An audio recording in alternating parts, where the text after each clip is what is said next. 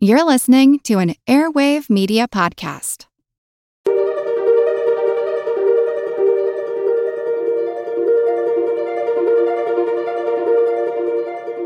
Over 7 million different animals inhabit our planet. All 22 species are technically vulnerable or above or threatened with extinction. So Yeah. it's Yeah, no, Yeah. and and that's What can they teach us? So. There's researchers in Germany and aerospace engineers uh, that are trying to figure out the nuances of the flight pattern of the albatross and how they go these great distances soaring. Many species are in crisis and need your help. Join the movement at allcreaturespod.com. welcome to the All Creatures Podcast. This is Chris. And I'm Angie. I've been bugging you for so long with this species. I've been wanting you to do this one for a while. I Yeah. know. And it's Yeah. so funny. Within the first 15 or 20 minutes of doing research, I was like, aha, this is why. This is what I've been missing. And this is why Chris have been pushing albatrosses for Mhm. a while. Because Yeah. what a cool bird. Holy cow. My gosh, Chris. I I guess I've been living in a cave or something. I knew albatross were amazing seabirds, but I didn't know that they were the largest of the flying birds, and I didn't know about their wingspan, and I didn't know about their long distance. Holy macaroni. That These how they are nuts. fly. Oh my gosh. Yes. So nuts. They're nuts. it's going to be an amazing podcast for everyone, I think, whether you're a bird nerd or just learning about the great albatross. So stick with us. Uh, it's just, it's going to be a really fun one, and hopefully you'll learn a lot. No, I okay. I first have to dedicate this this whole episode to Jesse Golden down in New Zealand. Because Hi, Jesse. Yes, I beginning of the- definitely. hmm Yeah. Since the beginning of the podcast, he's like, "You need to do albatross." And, and when I was living in New Zealand, I said, "Jesse, we'll do albatross." And here we are, what two years later? well, some things are worth the wait, I think. yes, yeah. Well, he just did post. He was down in Dunedin, the South Island, and he did post uh, a picture of an albatross chick on a nest, and he just was like, "I've never been more happier than seeing this animal in the wild." So, so congrats to him for seeing that finally. Yeah, which is probably one of the cutest chicks there is. A big, fluffy, big emphasis on big, fluffy, Mhm. uh, down, feathery ball of just gray love for sure. Yeah. Yeah. Yeah. And I, I mean, something you, it was funny. You messaged me the other day and you were like, okay, what species? Because apparently there's anywhere from what, 14 to 23 or four. There's still a big debate on the number uh, of species. mhm, it, it's it's we yeah we'll be able to talk a lot about that. But yeah, there's a lot of debate. In fact, as far as taxonomy goes, uh, especially in the bird world, I think it's one of the greater debates as far as all the new DNA evidence and just really trying to figure out what are species, what are subspecies, and then of course how to classify them because they're really unique birds and they their physiology is just incredible and their morphology right how they're built is different than other large seabirds. So i think right now currently birdlife international rep, uh, recognizes 22 species of albatross with some Yeah, of those yeah. species having su- several subspecies within them but it it, it actually by the time this pod airs it could change so Probably. Well, IUCN recognizes 22 as well. And Mm-hmm. I think what's interesting within that, and that's why we definitely wanted to cover them during the month of July. It doesn't matter when you're listening to this podcast, but during July now, with what we've done last year and doing it this year, and we'll do it every year, we're on the we- we're pushing episodes out, is Plastic Free July.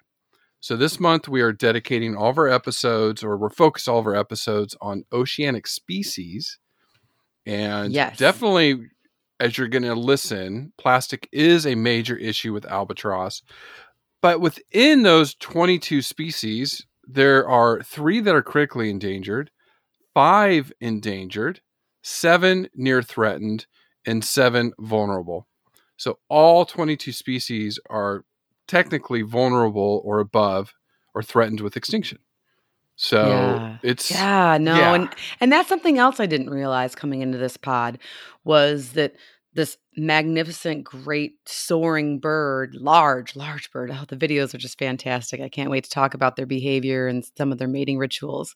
But yeah, just that each species is threatened or or vulnerable or in critically endangered. And so we'll highlight some of the organizations that are trying to save these guys at the end of the podcast and and if anyone listening would like to help reduce your plastic consumption, it's not too late. Please join our All Creatures podcast team uh, by going to plasticfree.ecochallenge.org. And Chris will put it up on our show notes and it's on all of our social media channels. And yeah, you just search for teams and we have our All Creatures Pod team, and we've got several members. Uh, throughout the world and different uh, continents, even that are joining us to help learn more about how to reduce your plastic consumption. And it's really fun and interactive. We kind of swap stories and and share ideas. And then and every day I have a goal to uh, pick up litter or cook a, a plastic free meal, buy my vegetables without plastic, and just all these other really awesome ways to reduce your plastic footprint. So that's that's my plug for plasticfreeecochallenge.org. So or or make your own team too. So yeah, and absolutely. I mean, there's thousands of you out there listening. We know that. So, you know, but if you just everybody does their part, and we'll talk more about it at the end of the podcast. But we need to reduce our plastic waste. We have to. We have to. We have to. Our our oceans deserve it and deserve all of our efforts. And then, of course, really quick, I just want to thank you to Savannah and Lizzie for joining us on Patreon. And some people may not know what Patreon is. I always post it in our show notes in the link that you can go there and we do some extra content. And it basically you're you're helping support the podcast, what we do with our free education, and then we are giving back to organizations each month. So that reminds me, I'm going to put the poll up when we get done recording for this month's organization that we can vote for to send uh, money to. So we've been doing that since the beginning of Patreon. But you know, basically for a cup of coffee a, a month, that helps us, and you support conservation. And I know you have a couple of shout outs. Yes, it has been a good month in July for our iTunes reviews.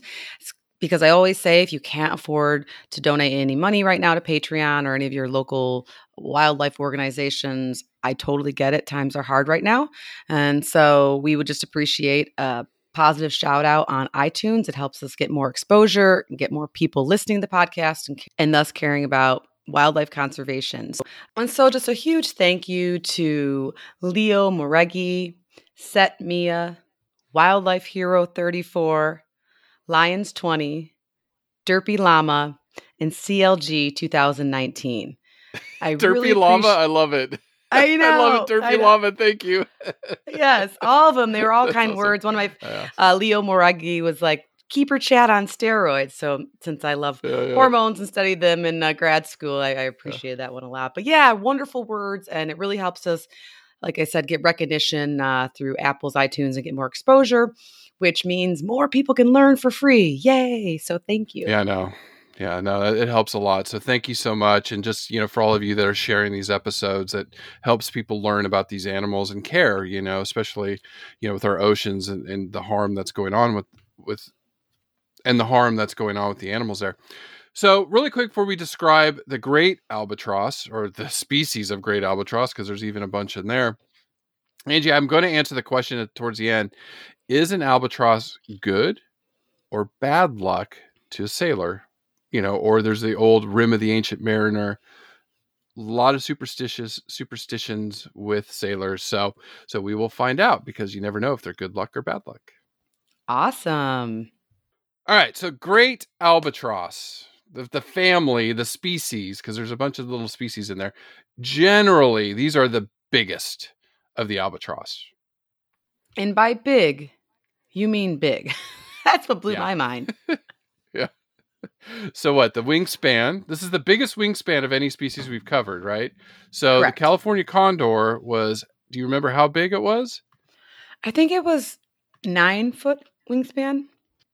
So you're right, ten feet. Ten feet. Okay, so I ten feet. It. You're right. So this one's just a little bit bigger at eleven feet, tip to tip and but I Mhm. think still, you know, on average, they're still the the the biggest birds on the planet, or they're recognized as the largest bird on the planet alive, right? Yeah. As far as, as wingspan, wingspan, because we've we've talked about you know the ostrich, which we talked about last month, being the largest land bird alive.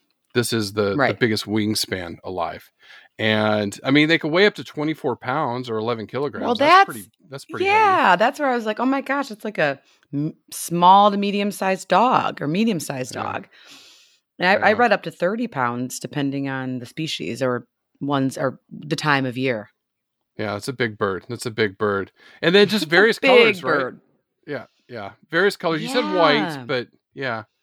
Yeah, Chris. In general, the plumage or the feathers of most albatrosses are. Yeah, Chris. In general, for adult albatross, uh, there are usually some variation of a dark upper wing pattern, whether it's brown or black with white undersides. Hmm. Almost like a, a gull or other seabirds that you're familiar of. But for each species, the color patterns are different or they have different high points, whether it's eyebrow looking plumage or um, a less of a darker upper wing pattern or more of it. And so, for instance, I focused a lot on one of the species of the great albatross group Mm. called the wandering albatross because I just loved its name so much. And we'll talk a little bit more when we get to behavior about just how far they wander. It's incredible. Far. But Yeah. uh yeah, it's far. Uh they can undertake circumpolar trips. And one banded bird was recorded traveling 6,000 kilometers in just 12 days. Wow. That's So yeah, nuts. yeah, but uh, yeah. So the the wandering albatross is just amazing. They're all amazing. Oh my gosh. Uh, yeah, yeah. but for instance, these guys are really unique where if you look at them from the top side, the top of their wings are mostly black, and then they have a white body and then completely white under, undersides. Some of them have a little bit of gray mixed in light gray feathering in their neck, but primarily white uh, on top, and then a little, maybe a little high points of black on their tail feathers. But in most albatross have these beautiful dark, almost black looking eyes, and they have their legs are anywhere from yellow, pink to grayish in color. And of course, they have amazingly webbed feet that are, help them when they're in the water. And their bill is quite unique. I have a whole section where I'll talk about their bill, but in general, their bill color can range from almost pink to light pink to yellow, almost whitish in color, depending on the species. And Chris, the shape of the albatross bill is really unique as well as it's pretty long and almost cylinder, if you will. And it really sets them apart. And I have a whole section that we're talking about bill physiology because it's just so cool. But in general, for the, al- the species of albatross, it can be pink, which is kind of cool, uh, in color, or light pink, a yellow, cream colored. So it just depends on the species. But the bill is really important, obviously, for uh, when they're hunting all of their seafood. So it's a it's a pretty good size bill. It's. I was going to ask you how to describe that because I couldn't. I was like, I don't think I I'm leaving that one up to you. Yeah, go to our show it's notes. unique. it's Uh, very unique. It is. Yeah, it's really it's really quite unique, and I, the coloration's pretty. It's really smooth and it's narrow, Mhm. but still lar- long.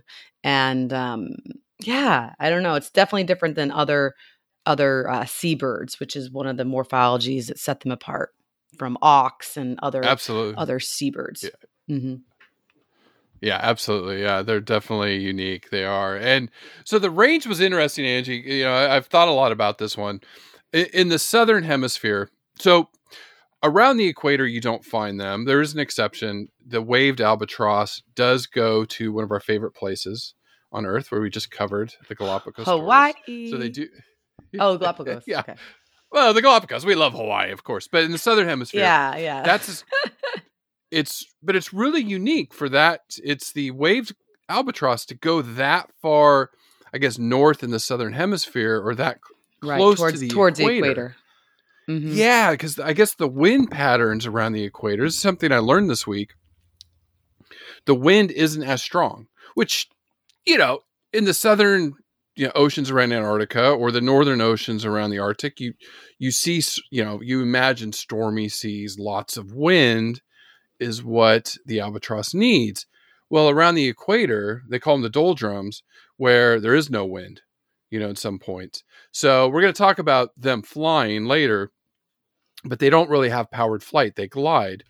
So mm-hmm. you find them in the higher latitudes. Southern hemisphere, they go all the way around from Australia, New Zealand, across the Pacific over to South America, and then south uh, up to southern South Africa, you know, and then the Indian Ocean. So they range all the way there. In the northern hemisphere, it's interesting. They do go to Baja California, which is pretty far south for them, over to Hawaii, across the Pacific to Asia, and then obviously up to Alaska and Siberia. Don't range in the Arctic; it's it's too far north for them. But Angie, why in the heck are they not in the, the Atlantic? There are no albatross what? in the Atlantic Ocean. Yeah, I found that really interesting. Yeah. I, uh, they said that there were fossils and hints that they may have mm-hmm. been at some point in time, but that currently there there are not, and it must have something to do with wind patterns, or I mean, I don't know. I'm that's why maybe... that's why albatross researchers yeah. get paid the big bucks and not yeah. us, and, and, they don't get paid big I mean... bucks for the record. But yeah, I don't know. I, I that is really interesting, and it doesn't really make, especially considering there's so many species and they seem really able to adapt mm-hmm. to really unique niches and islands that they breed mm-hmm. on. So I don't know. And I mean, I haven't seen anything in the record or I haven't come across anything that the albatross was hunted by sailors, you know, or anything in the, you know, the wiped out, 17, yeah. 1800s. Mm-hmm. Yeah, because that's mm-hmm. that's really when you had a lot of traffic from Europe to the Americas. So I I it's a I'm curious, and it would be interesting. Anybody out there that would know, they can email us allcreaturespod at gmail.com. But it would be cool to to find out why. You know, maybe I'll pick Jesse's brain. Say, okay, here's here's a conundrum for you. I want you to answer this one. Why does albatross not exist in the North Atlantic? That's just it's just very curious to me. Moving on to why care. I mean, I know they're a phenomenal bird a top ocean predator, but there so many reasons to why I care, right? I mean, so many reasons to care about these birds. Oh, yeah. I think the first one that comes to mind is if you are into birds or bird watching, this is a really popular species to watch and enjoy and learn from. And their colonies are popular destinations for ecotourism because there's many trips bird watching trips that are taken from coastal towns and cities uh, and then they travel out to a lot of these nesting colonies that are on islands off of new zealand or africa. And in fact chris i was reading that new zealand alone may attract up to 40000 visitors annually uh, to check out some of the different colonies around New mm-hmm. Zealand.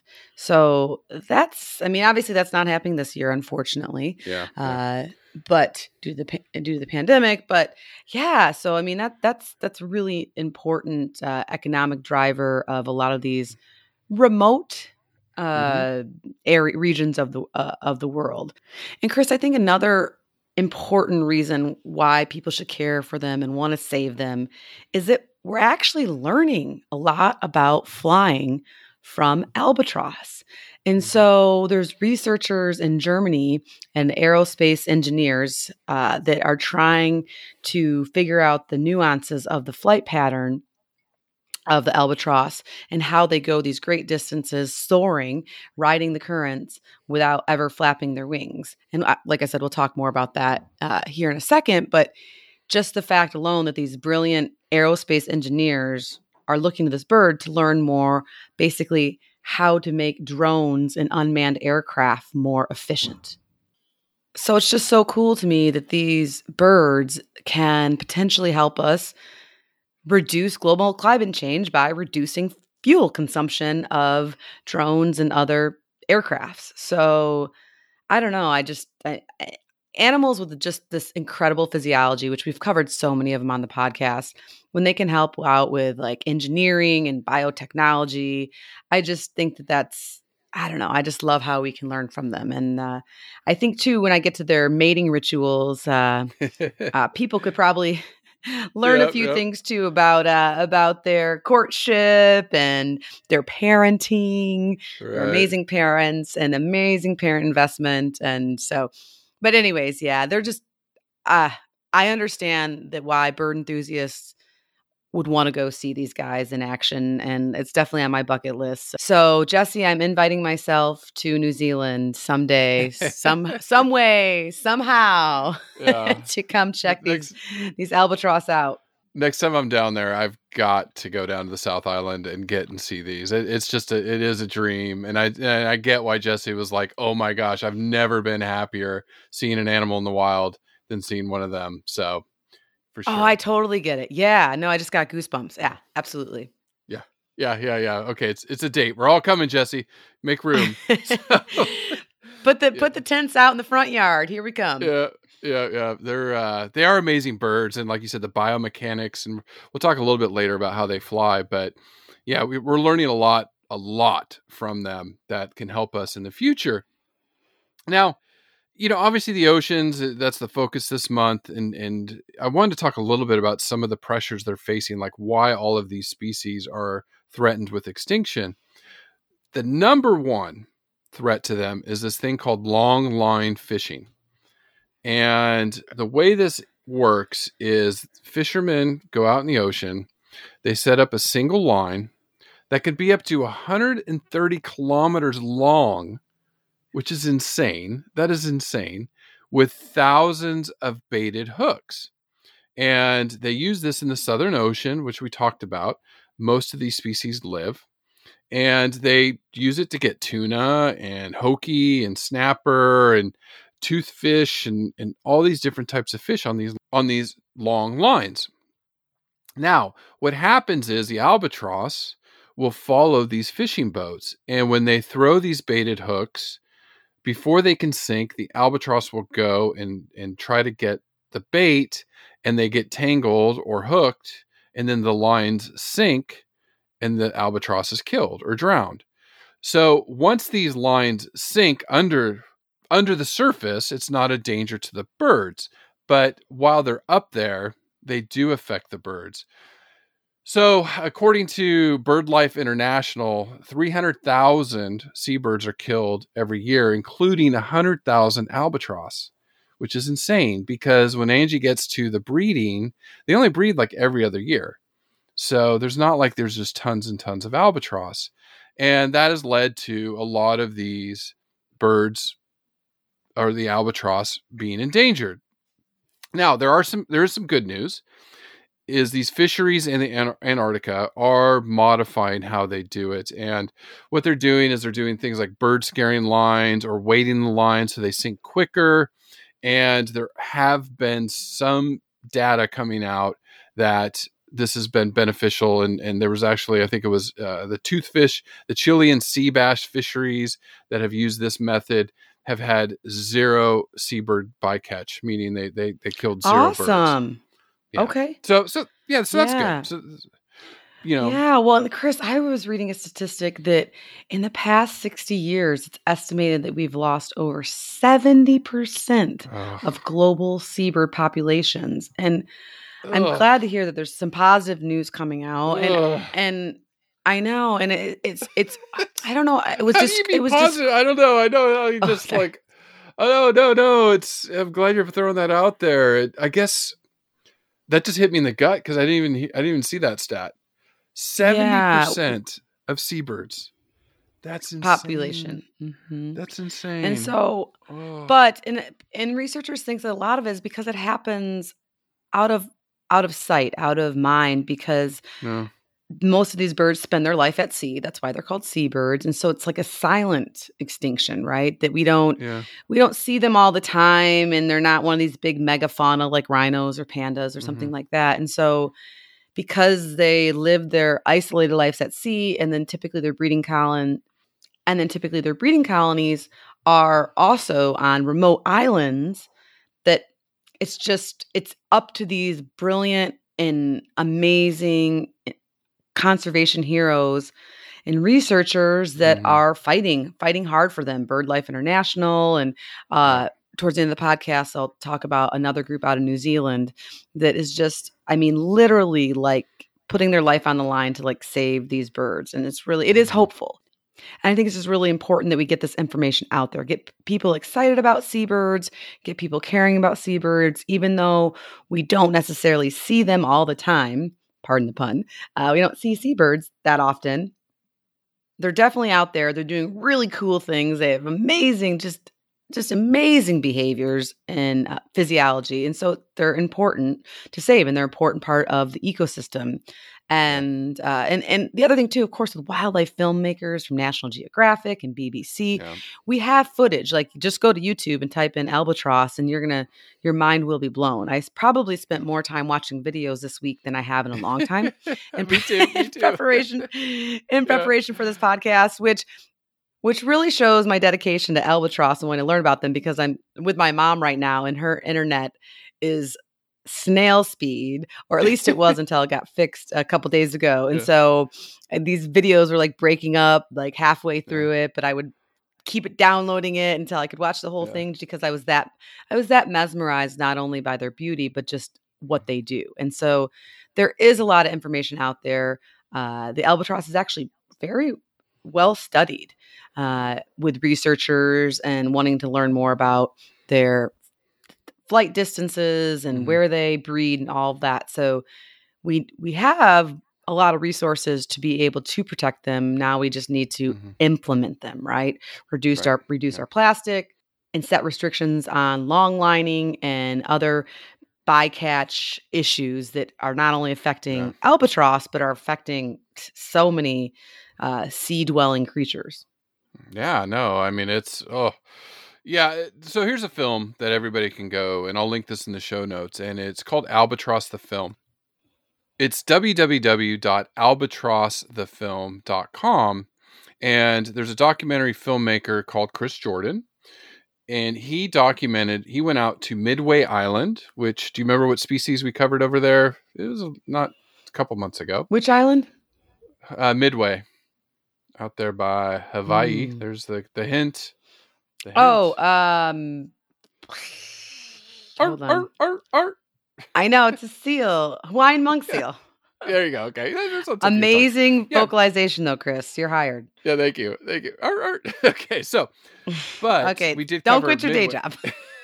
I'm not. I'm not. Oh my goodness. Okay. But he went to Midway Island, Angie, and I remember we, we talked about the, the amount of plastic that was washing up there, and, and we were concerned with the monk seals. Well, he talks about the Laysan albatross and God, plastics in the ocean. Again, this is why we the species was so important to cover. The way the Laysan eats or hunts its food is because they go and skim the the surface of the water with their beaks, and when they do that, they pick up plastic. And so he actually Right. documents a lot of these albatross that that wash up dead, opens up the stomachs, and it's just full of plastic, and it just kills them. Ugh. It kills them. And Ugh. so he's actually documented thousands of dead chicks due to plastic. That 97% of the dead chicks that they found had plastic in their stomachs, same as 89% of the adult birds. So you can you can learn more about about this on the website albatrossthefilm.com, but it just kind of highlights, you know, what some of the threats. I mean, seven worlds, one planet. People that haven't seen the BBC, beautiful program, David Attenborough. There's a very heartbreaking portion where there's an albatross chick, you know, gets blown out of the nest because climate change has made these southern storms so intense. This, yeah, just watch it. The the chick, you know, it's a whole drama thing, and and the chick actually gets back to the nest. Thank God. I don't want to ruin it for you. I probably just did ruin it for you, but it's just you can watch it. Um, but it's an incredible, you know, sequence of events, and and you're just like it breaks your heart. It breaks your heart. So you know, there you go. Th- th- those are the threats they're facing. Hopefully, we'll get you fired up to fight for albatross because they amazing species to learn about. Angie, the evolution. It's going to be quick today. Eh, Not a ton because again, these ocean-going species hard to find a lot of fossils. You know, a lot of them die at sea. You know, the bones, whatever, don't make it to the seabed, or they're probably on the seabed somewhere. But, anyways, what we do know is we go back again. The uh, Archaeopteryx, very first bird. This dates back 150 million years. Oh And- yeah, Archaeopter. I think it's Archaeopteryx. I could be wrong, but Yeah, there you go. uh, it's No, one of my boys' beautiful. favorites. Uh, it's highlighted in all the Dino books. Yeah. So that's the first bird, right? So that's the first transition from Mhm. dinosaur to bird. Dates back 150 million years. We do the first fossils of an albatross like bird, dates back about 55 million years. Then we do know the great albatrosses split off from the North Pacific albatross roughly 15 million years ago. And that split into the who knows 22 species we have today 14 22 24 who knows that many species we have today that's about all i could find on evolution there wasn't a, a ton there. Sure, they've been they've there. been with us for a while. They've been perfecting their incredible soaring, gliding adaptations uh, and navigation Mhm. for 55 million years. So yeah it's, it's- crazy it's, that's oh, it's- another reason why they're worth saving. It's just incredible. yeah yeah millions and millions of years now the albatross order is Procellariiformes you have four families you have the albatross the petrels the shearwaters the storm petrels okay so the albatross is part of that all are pelagic so there's a a, a word meaning they feed in the open open ocean now the family of of albatross is Diomedeidae. And again, we talked Mhm. about the debate. So we're going to go with 22 species versus, you know, that that's what we're going to agree upon in the podcast. It could change next week, who knows. Within that family, there's four genera. So you have the great albatross, the mollymawks, which I think is hilarious, the North Pacific albatross, and the sooty albatross. Now, it's interesting that the North Pacific and the great albatross are sister taxon, while the Mhm. sooties and the mollyhawks are more closely related. Okay. So there's a little bit of their evolution. Yeah, Chris, when I was researching these guys, of course, I focused a lot on the great albatrosses and the wandering albatross, but but I fell in love with the Mollymawks because my sister's name is Molly, and so I think I have a new Mm-hmm. Cute nickname for her. she, but she makes you mad.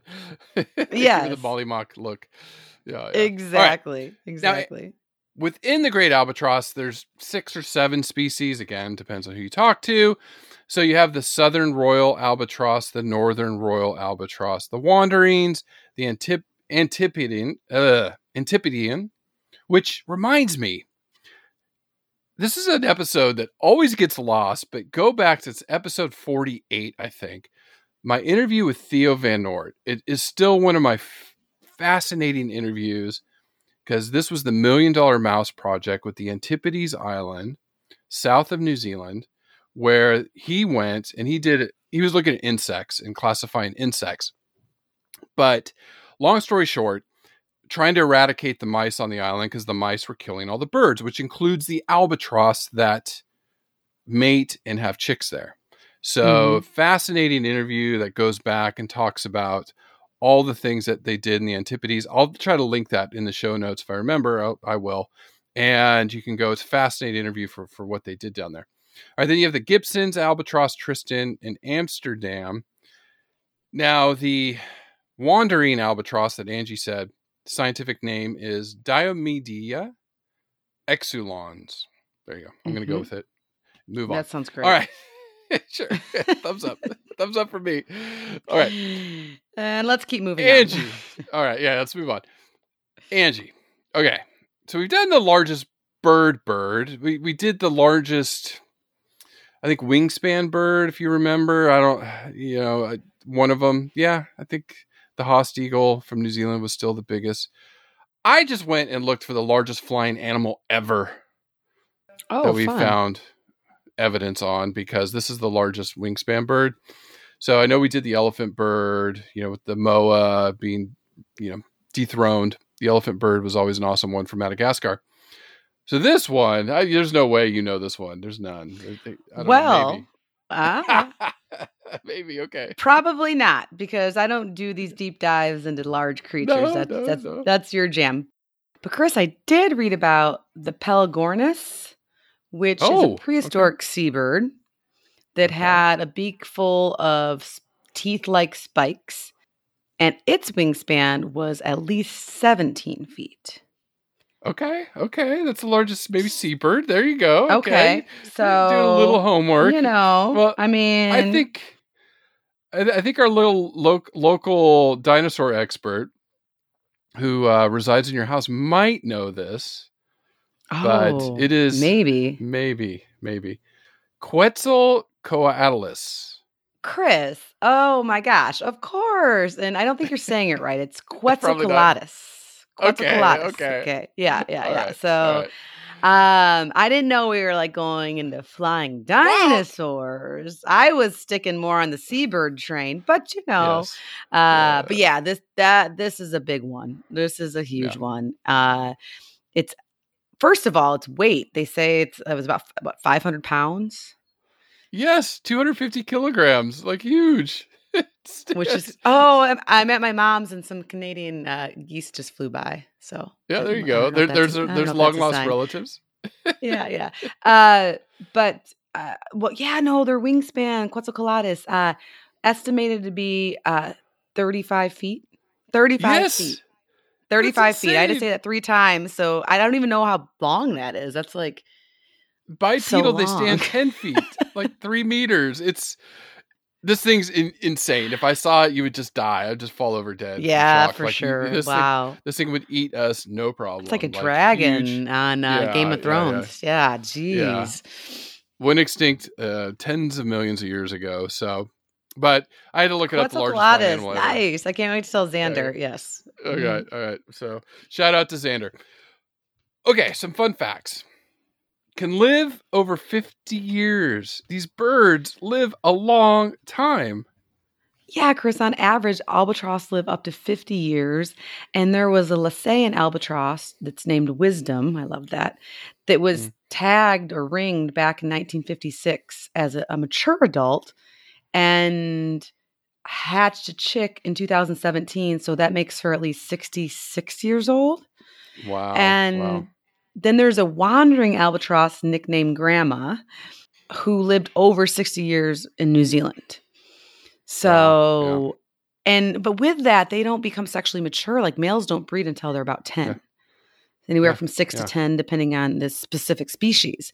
So, when we think of generation intervals and life cycles, and when these populations that are critically endangered or vulnerable or threatened, how long it's going to take them to bounce back. They're not, Yeah. and they don't even, just a little quick spoiler alert, most species don't breed every year. A lot of them breed every other No. year because there's such an investment in the one egg that they lay in their in their chick and rearing it. So yeah, I just I had no idea. I, I don't know I, if you would have asked me before this podcast because I clearly was not an albatross uh, enthusiast. Unfortunately, I am now. I'm uh, yeah, yeah. but that uh, I, I probably would have thought like 10 years or something or you know it's not like a seagull almost or something Mm-hmm. i don't I, so just just incredible and uh, but it makes sense that they need that long to live and learn all their different amazing flight navigation tactics and hunting Mhm. tactics and uh, when we talk to more about their uh, their courtship behaviors is, a, is it takes them a while to actually learn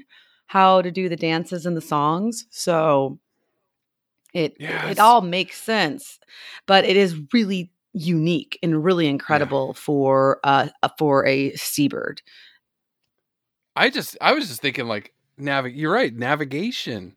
Like to learn the navigation because they come back to the same nesting sites. I mean, we're getting ahead to repro, but you know, they do come back to those same nesting sites, you know, every 2 years.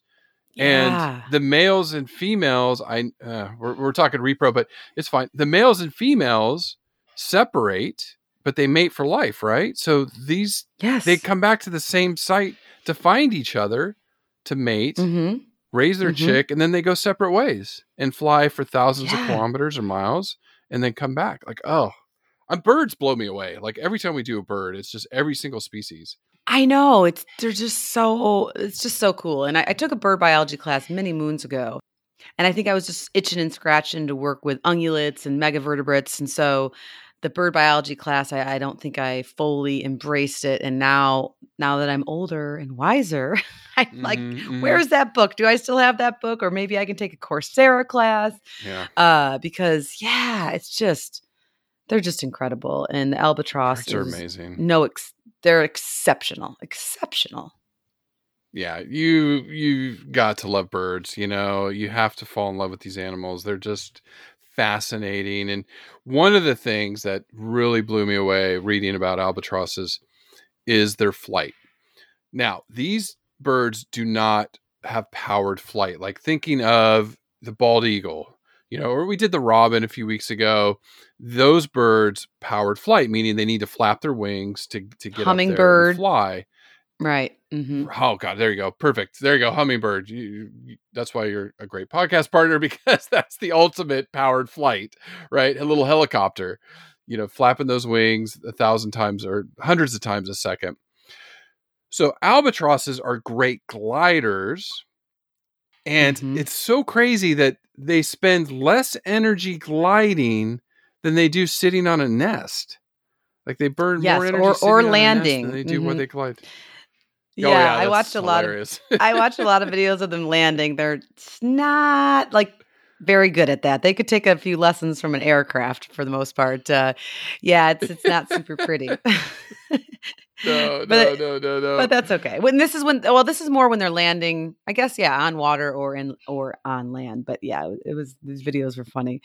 Uh, yeah, Chris, it's just so incredible to the point where they don't flap their wings to generate this power in that they actually have a sheet of tendons near their shoulder that locks it in place when the wings are fully extended so they can be outstretched and just soar with no muscle expenditure mm-hmm. and then mm-hmm. they just they just soar and they don't need to flap they don't want to flap and therefore they don't flap and when they do flap to kind of land it is kind of hilarious but yeah, yeah, yeah they, it's just that's when they use a lot of energy. Yeah, yeah, and I I kind of did some dorking out, which didn't really work out in my favor. But I tried to dork out about the different types of soaring that they do, and the way that the albatross can cover these thousands of kilometers in just days is by two techniques called dynamic soaring and slope soaring.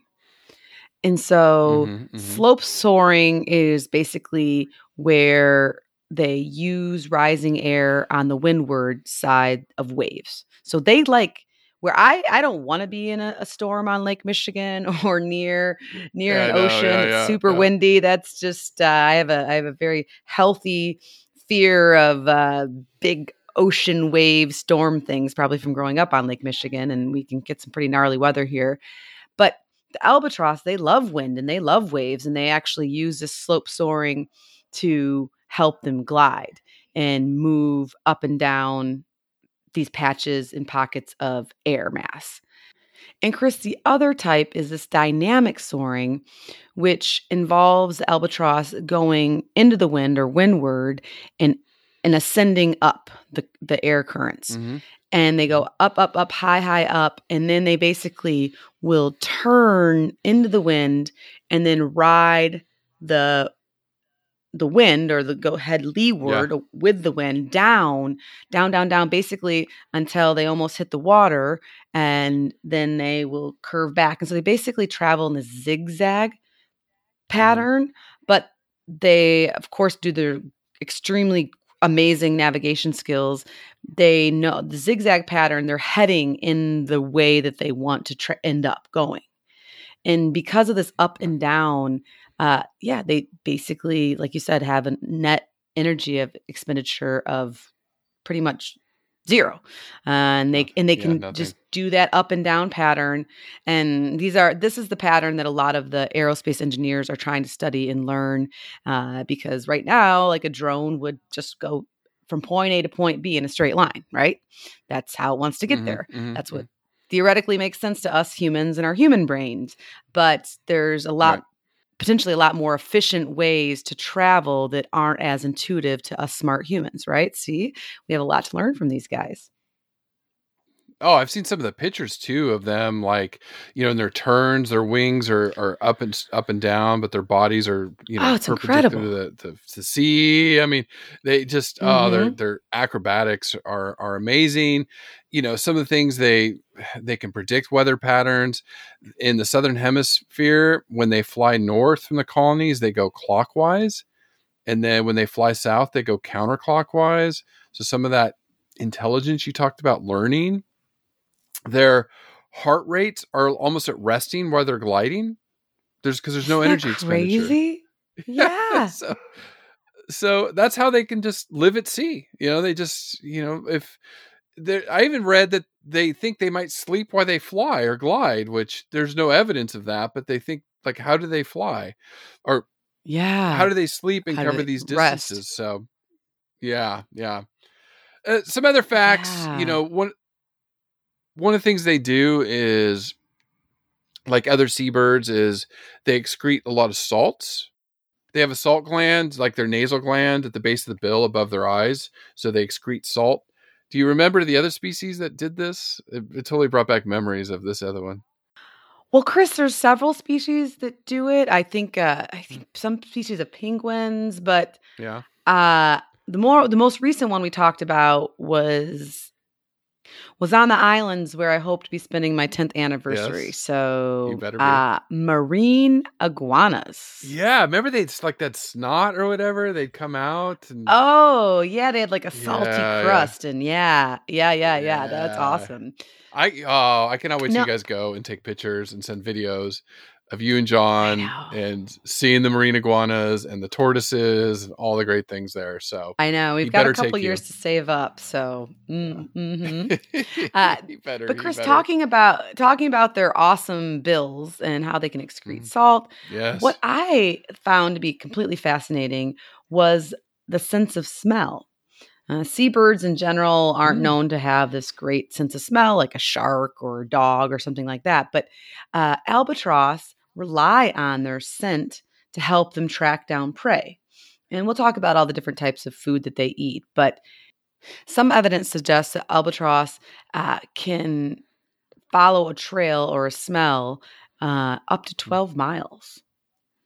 wow, So they wow. can smell it, and then they, you know, they're soaring in a zigzag pattern. Or, uh, tr- I mean, it's just incredible. Uh, that does. Yeah. how is that even? It's just insane. And Yeah, uh, yeah. but yeah, I mean, but when they're out in the open ocean, it's a really important asset to have when you're hunting in these open oceans, right? I mean, you you, Mhm, you need all the help, all the help you can get. Well, I mean, they eat carrion, right? So if there's like Mhm, a rotting right. whale carcass, Exactly. which Mhm, is mhm, crazy. mhm. Okay, okay, wow, that's interesting. And they, you know, I mean, they feed primarily on fish, squid. I mean, I saw krill, uh, crabs. Yeah, Chris, I watched a, a video, I think it was BBC Blue Ocean or something, of them uh, hunting krill during these big um, nutrient exchanges with the cold and the hot water, where a lot of krill Right. come up towards the surface, and there's just you know hundreds of albatross just having them. That's crazy. breakfast buffet. Yeah, Oh god, that'd be so amazing. That would be so amazing to see. That would be just uh yeah, we it- on my bucket list of animals to see. Absolutely. Absolutely. Now, before we jump to some cool behavior, uh, just really quick, predators almost none. Yeah, on these nesting islands, like I said, go listen to Theo Van Noort's interview. Mice, some of these introduced species rats can be a problem with chicks, you know, on some of these remote islands. But as adults, almost none, except maybe sharks. While they're floating on the surface, you know, a shark may come up and, and nab them. But I'm sure that's kind of rare. I don't know. They just there's not a lot of incidents of predation. yeah, Chris, for the adults. Uh, but being a chick is tough, uh, and there's estimates out there that between 15 and 65 percent of albatrosses that actually fledge will survive to breed. Life is hard on the open ocean, and there's a lot to learn. And then, of course, too, when there's some human influences with long lines and other things like that. So, uh, yeah, it's um, so it can be a tough world out there for the little albatrosses. Yeah, I imagine. I imagine, especially learning. I mean, what? So you know, we're talking about navigation. things earlier. What are some of the other th- amazing things these animals do? Well, Chris, I thought it was really interesting that albatross don't necessarily migrate, but they do undertake a lot of these long flight patterns in the southern hemisphere species that will make they'll do like circumpolar trip. And among this circumnavigation in the southern oceans, uh, one tag bird was recorded covering more than 12,000 kilometers or 75,000 miles in one year. In It's one year. insane. It's so insane. It's so crazy. In one year. So just just it's going nuts. around, just go I mean that and so I it's just uh, incredible and that's where I have to give a big shout out to BirdLife International and we'll talk about them a little bit more at the end of the podcast because they've been working on satellite tracking records for all 22 species of albatross. They utilize this program called Seabird Tracking Database. And so they're learning a lot about just how all the various species do things a little bit differently and have different ranges uh, depending on where they live and how they dis- and how they disperse after their breeding season. So it is Mhm. it is teaching scientists a lot about these birds that we just don't really ever see unless you're you know unless unless you are a fisherman or somebody who spends a lot of time a sailor somebody that spends a lot of time out at sea uh, and so we just know that as you mentioned they spend their days alone gliding up and down the windy currents and they need the wind and that helps them move from point a to point b and why they go from point A to point B, uh, researchers don't fully understand, uh, except for to look for food, right? And so they live this life out at sea, mostly alone, unless there's a big, unless there's a bigger feeding frenzy uh, due to like a, a krill explosion or something like that. But in general, they're they're by themselves, solitary. But then a switch happens, Chris, and then albatross become colonal, and they get together and nest on these isolated islands where there can often be hundreds of them coming together and practicing breeding rituals and hopefully laying an egg to hatch one chick depending on on their age. And so these breeding colonies where they land and spend a lot of time breeding and rearing chicks is the same island that they were born on. So there's an innate reason for them to come back to their breeding grounds. And we see that in a lot of species. Which is insane. I'm sorry. Right. That's nuts. Yeah, I can't even get That's like crazy. I mean, I can't even get around the city without getting lost half the time without my GPS, right? Yeah, exactly. Exactly. Uh, the worst was Atlanta. I Oh, my spent an internship at Zoo Atlanta, and so I only lived there for three months. I did have a car. Yeah. I only drove to the zoo and back. I tried not to drive anywhere else because traffic was pretty gnarly there, even like 15, 20 years ago. And, but that city is not on a grid system at all. Like what? So everything well, is like no, Peachtree, Atlanta's Peachtree bad. Lane, Peachtree Court. Yeah. Roads go in circles, literally in circles. And so, I mean, to Could this you day, imagine if you, trying if to you drop, navigate? no, without your no. If you drop me off Like, in the middle of the city without my phone, I would just, I would just sit down on the sidewalk and rock myself back and forth and cry. I mean, but now it's so then, crazy how we depend on them. All right, and then I lived in Chicago for a long time, and they're at Mhm. least in a, a grid system, and so that Yeah, that yeah, was very helpful. You can tell by the the north south numbers on the streets where you are in theory, and so that was that was pretty easy for me to understand how far it was from point A to point B. Well, I had to know. get Okay, there, north, ba- south, east, west. back in the day, last century, when some of our listeners cannot relate to this, some can. When I was working in San Francisco in the pharmaceutical industry before I went to grad school, and I had to know where all these doctors' offices were, and I remember having the big maps in my car, like I had the thick book. Oh yeah, Rand McNally, baby. Yeah. Yes, and all this, all the streets are one way, and so you get lost. and- Oh, San Francisco's Oh, bad. Okay, New York, yeah, New So York is pretty good, but I, oh god, I have the, the other the other worst one I have to give a shout out to. I mean, I love Boston. I love downtown Boston. It's Yeah. such a charming city. All the history. It's a walking city, especially compared to uh, the bigger cities, Chicago, New York. That I've spent time in. Yeah. But even your GPS will blow up in Boston. It, it, it the city there's no grid. It is just these tiny streets, and it's way better to walk than drive for sure if you're in Yeah, Boston. yeah. Uh, but yeah, I mean, the GPS just finally is like, I don't know, I don't know, Yeah. like rerouting, rerouting. It's like little, just the wheel Rerouting, spins, just rerouting, rerouting. So Oh, yes, so this is why another reason why albatross are amazing because They're they so come amazing. back. They're yeah. They come back. I mean, after thousands of kilometers. thou- yeah. I'm going to talk about a species towards the end of the podcast called a Chatham Mhm. albatross, and they basically land on this small little rock um, south in South New Zealand called. And so, anyways, but how they do that, I will I will probably never know, but it's fantastic because when they do land on these uh, colonial nesting sites, that's where the magic happens. That's where you can go to YouTube and spend hours just watching some really cool documentaries ab- about their intricate mating dances. Oh yeah. And so, regardless of the species of albatross, all of them have some form of dancing, calling, this this very intricate ritual of display to attract a mate. And it includes complex vocalizations, complex dances. Both male and female do it. Uh, so they dance together.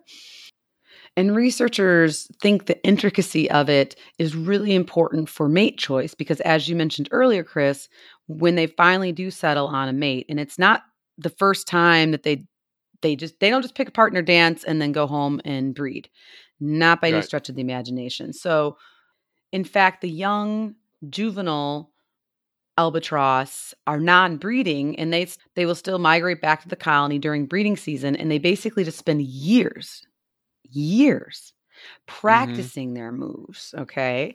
And in fact researchers call it almost um, a language that the young albatross have to learn how to read. And they use what is called trial and error learning to try to figure out this language or this syntax to perfe- perfect the dances. And researchers have uh, demonstrated that this language of love or the syntax is acquired more rapidly if their younger birds hang out with older birds. So I think that's super interesting because uh, it, it Oh, relates to us humans where Uh, we all, when we're young and dating, we all like rely on mm. what our peers are doing. Oh, Susie, you know, did you call him back? Yeah, yeah, yeah, yeah. Back or Yeah, da- da- da-. Yeah, and but really, you should be talking to your grandma or or even your parents or your mom and dad, which you of course don't want to talk to when you Yeah. first start dating. But I think Yeah. that we can learn a lot from them, and I know that both my mother and my grandmother and some of my my friends that have a lot more age and wisdom than I do have been super intelligent about the advice they've given me about some of the duds that I dated back in the day, you know, and and they knew right away. They're like, "Oh no, no, girl, that is not the one." So I'm imagining when John showed up in your life, he did this dance, right? What's this dance look like? You know, to win you over. Uh, yeah, he per he perfected the dance. He was a, he was an old Yeah, yeah, pro. Yeah, yeah. He had uh, he had yeah he had kissed a couple toads. So um, yeah, no, from a Yeah. from a bird point of view, this dance is it's amazing. Uh, and so it basically includes bill fencing or billing, where they kind of gently touch each other's bills. Uh, My favorite is sky pointing and sky calling, where the bird stands on its tippy toes, stretches its neck, and points its bill upwards. That's the sky point. And then the sky calling is where, while it's doing this and spreading its wings, uh, it will point and vocalize or scream into the sky.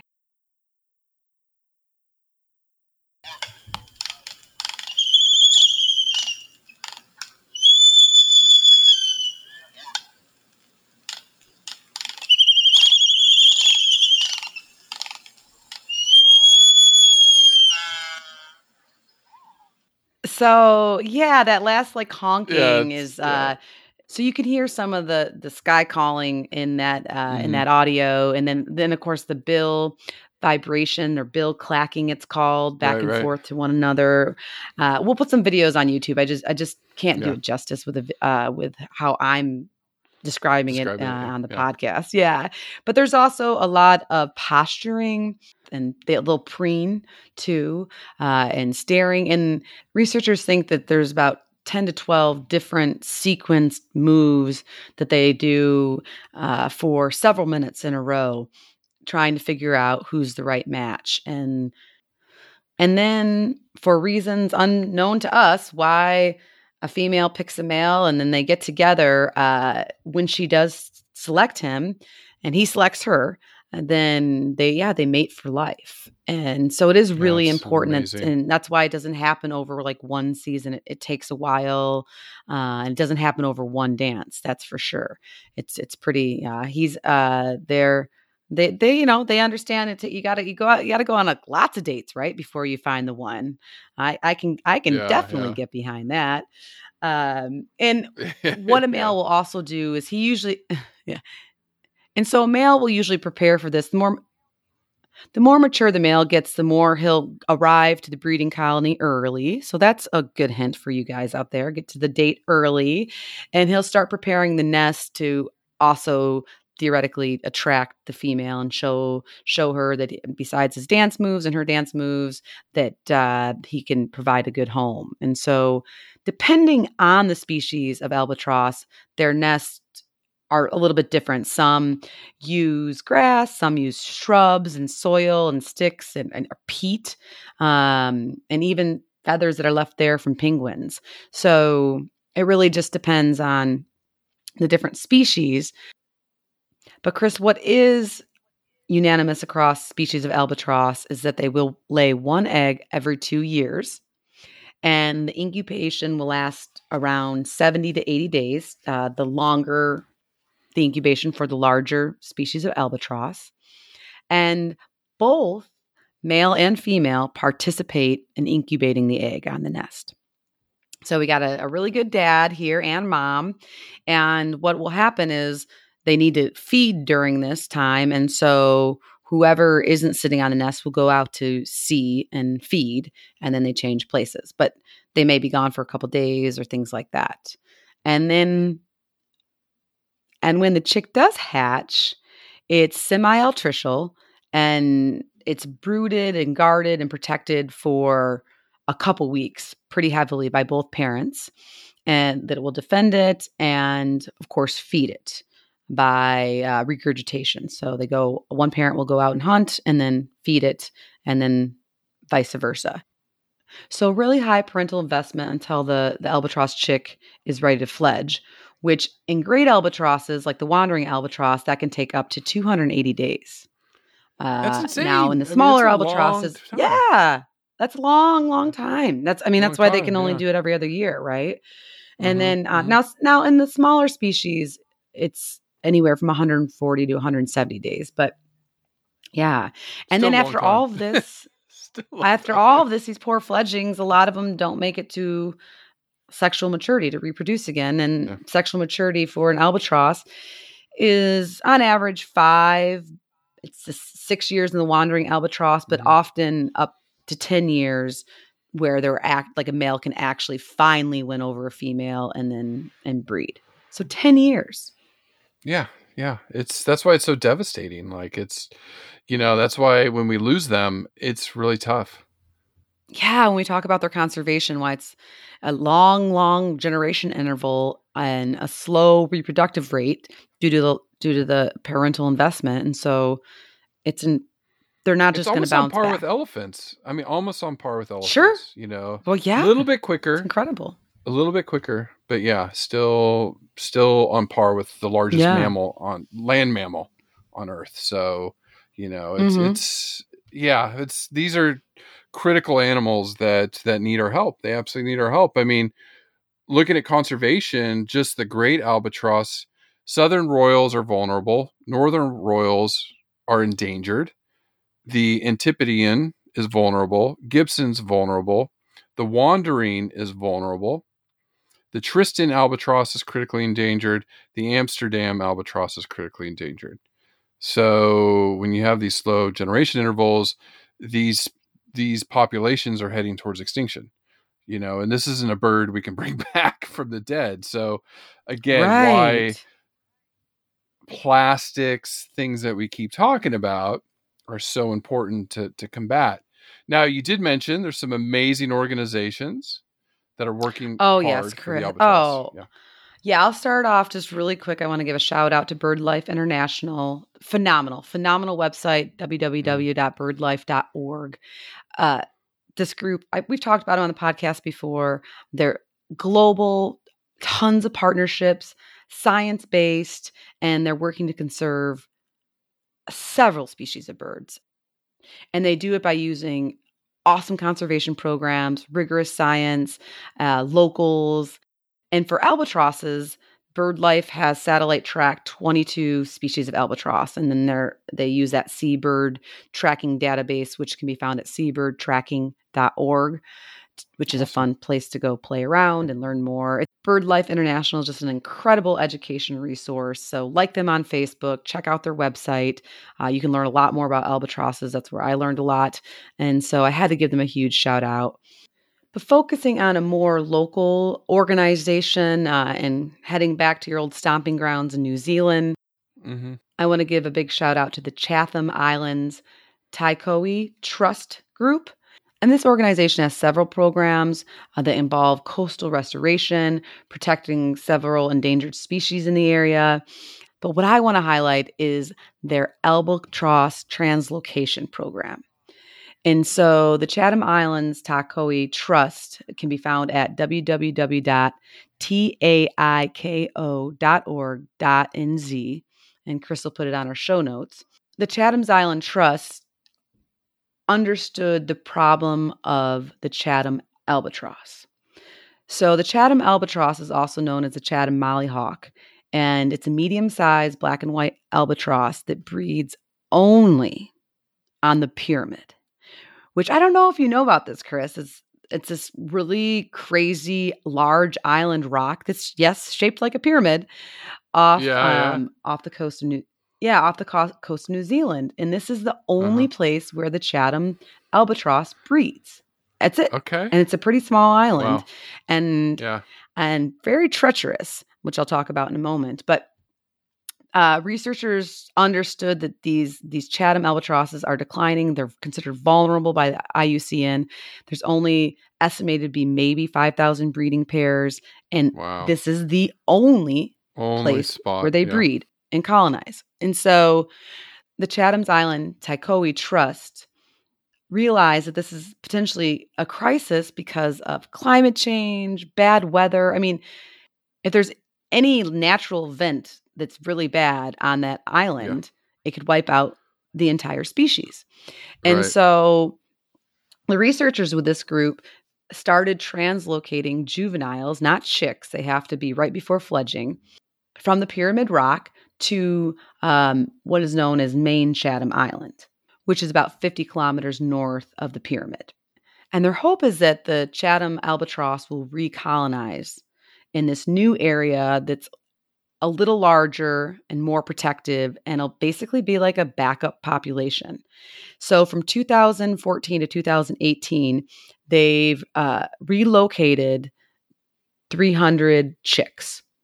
And so it's so, I'll have you put the video on the show notes. It's first of all, these researchers are what give me hope. Remember earlier in the podcast, we were like, oh, this is so sad. How can we be hopeful? Yeah. Yeah. Because I watch these researchers basically risk their life. They can only get onto this pyramid island because it's like a pyramid, mind you, in the middle of the Yeah. ocean, uh, a few days a year. And they go, and then it's like super treacherous, and the birds are not happy with them, and they're pretty aggressive, and and they grab up and uh, put nice little like box carriers, these large, almost ready to fledge chicks, which are huge. They're probably like I don't know, Mhm. fifteen pounds at that point in time and then they race them on by boat off uh, and head north towards the main Chatham Island. And Mhm. then once they get there, they put them on these cute little flower pot nests that they've uh, Mhm. researched that work really well to contain them. And they make their new nesting site as homey as possible by putting in, they put in fake parent decoys. So Okay. uh, like duck decoys or whatever, or owl Yeah. decoys. They put in uh, adult looking Chatham albatross decoys and they play vocalizations to mimic what the, parents would sound like, Right. uh, with the whole goal of when these relo- relocated albatrosses come to breed, they'll come back to the main Chatham Island and not to the Pyramid Wow, Rock. okay. Okay. Okay. And because, but because they their their generational interval is so long, they're um they're waiting for them to come back. They haven't. uh, They're not old enough yet. They're still out at sea maturing. that is a long study. Imagine if you're It's the a- grad student doing that study. I There's know, a ten-year study for you. I know. That's, it's cool, that- though.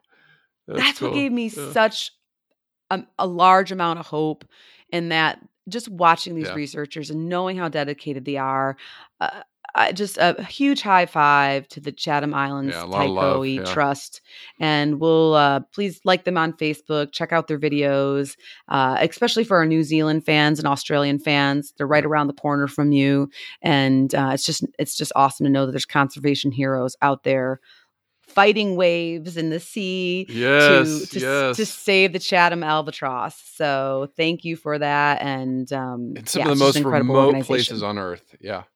Yeah, and some of the most remote places on Earth. Yeah, amazing, amazing. Well, just conservation tip this week: reduce your plastic. Period. We already talked about joining us for Plastic Free July, but you know, refuse your straws, please. Refuse plastic bags. Bring your, you know, your your shopping bags. Uh, Pip and I do every week. We don't take anything else. Uh, and if we we forgot, we buy a new one, which we needed one anyways. So bring your bags once you get in the habit. It's easy.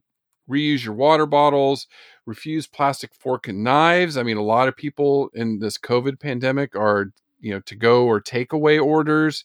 Just say, please don't include any plastic cutlery. Refuse that. yeah, You know. yeah. I just yeah. carry some in my you know in my purse, so I always have it. Yeah, and don't buy balloons. Do not buy balloons. No. Balloons Definitely go out in the ocean and kill They're not in style sea life. anymore. They just do. They just do. All right. So, what I asked earlier were albatross good or bad signs for sailors in the day? During the age of sail, generally albatrosses were very good. They thought they would give them a blessing, especially when it came to wind. It was very Hmm. bad to kill a seabird, especially an albatross. It was bad luck. It was very bad luck. Now, some sailors thought an albatross was actually the soul of an old sailor following them, so it had a bad juju or bad omen. But generally, uh, th- but they still respected them. They wouldn't kill them or anything like that because that was very bad. You wouldn't do that.